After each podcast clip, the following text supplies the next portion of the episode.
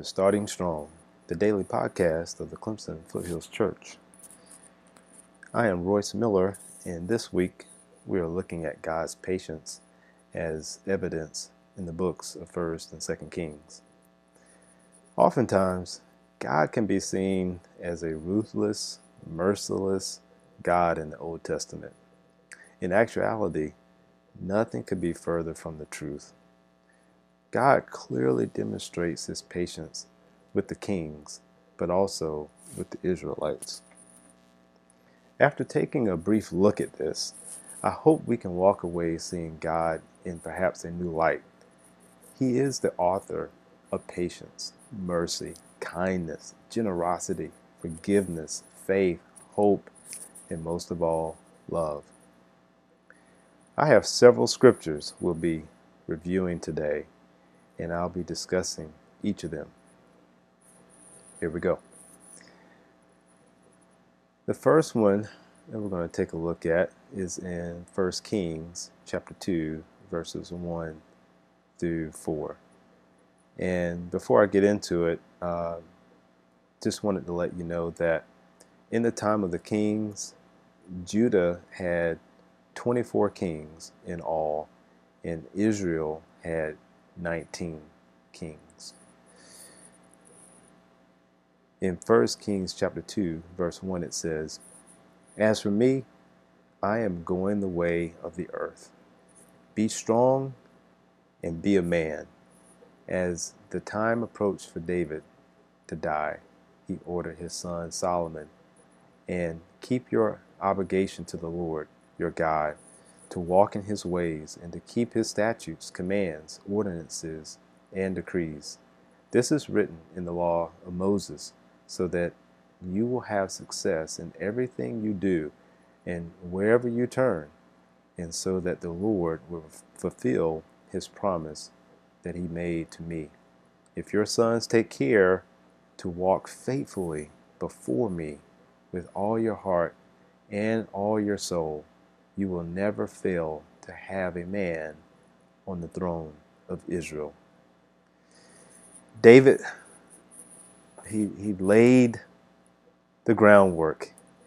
He told Solomon exactly what to do.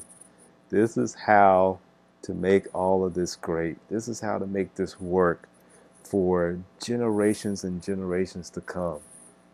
All you have, have to do is simply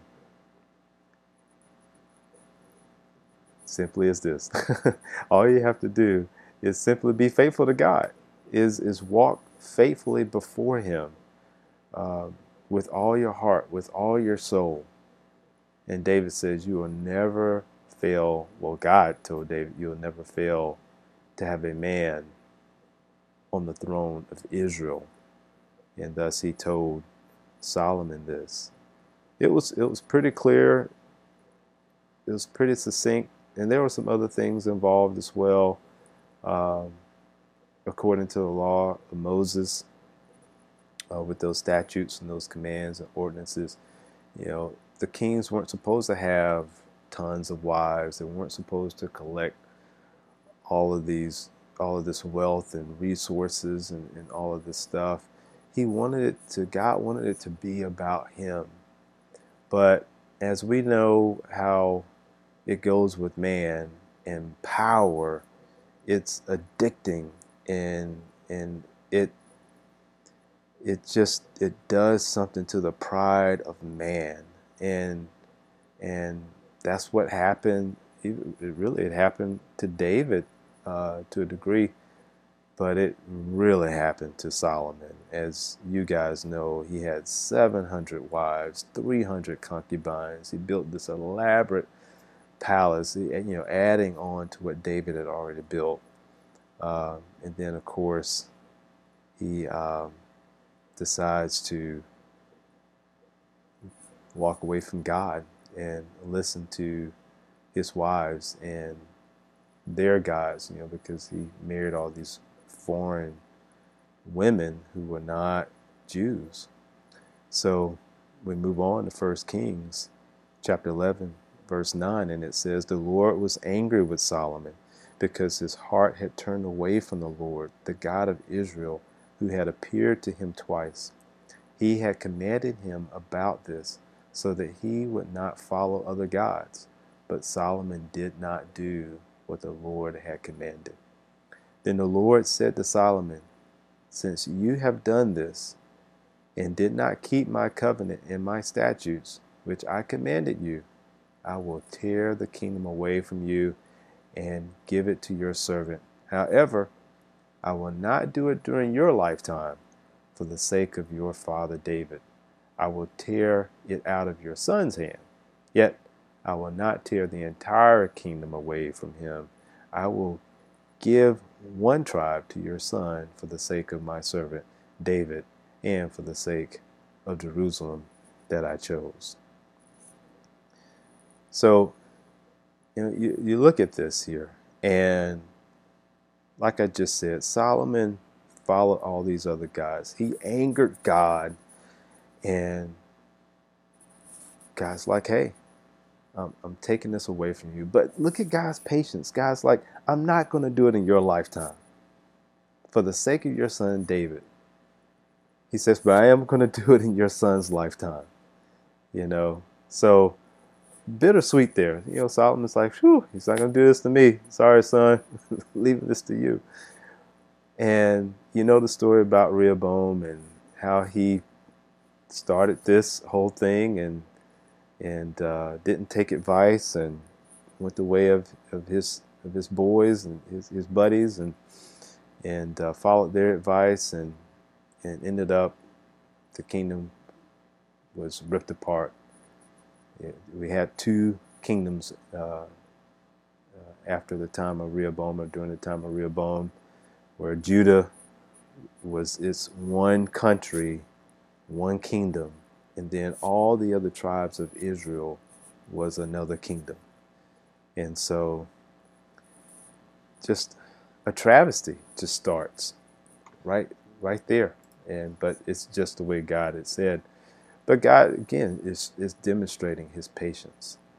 So we fast forward and we, we jump into 1 Kings 21, verses 21 through 23 and 25 through 29. It says, This is what the Lord says I'm about to bring disaster on you and will eradicate your descendants.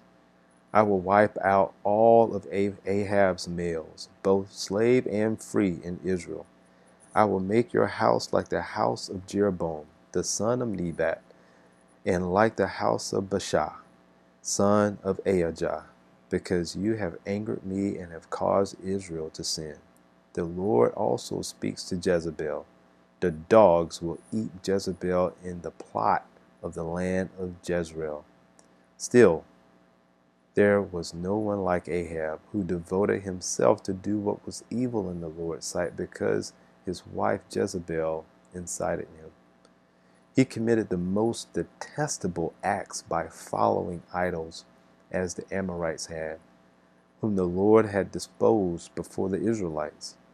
When Ahab heard these words, he tore his clothes, put sackcloth over his body, and fasted he lay down in sackcloth and walked around subdued.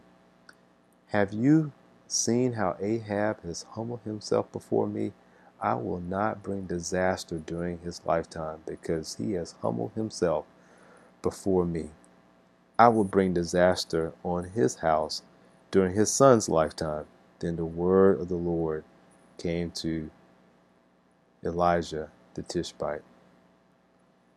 So, you you have to see once again God is is demonstrating his patience. I mean, it says Ahab he was the worst of the worst kings. He was he was even worse than his wife Jezebel.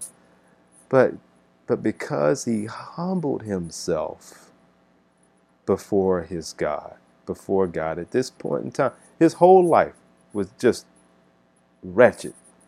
But at the end, he, he hears this prophecy and he's like, God, okay, I see you, God. I get it. I've been screwing up. I humble myself to you. And, and God blesses him for it. God shows his patience and, and doesn't bring disaster during his lifetime. I, I think this is just amazing, guys, and I think this is something that we really need to to really grasp here of how patient God is with us all the time.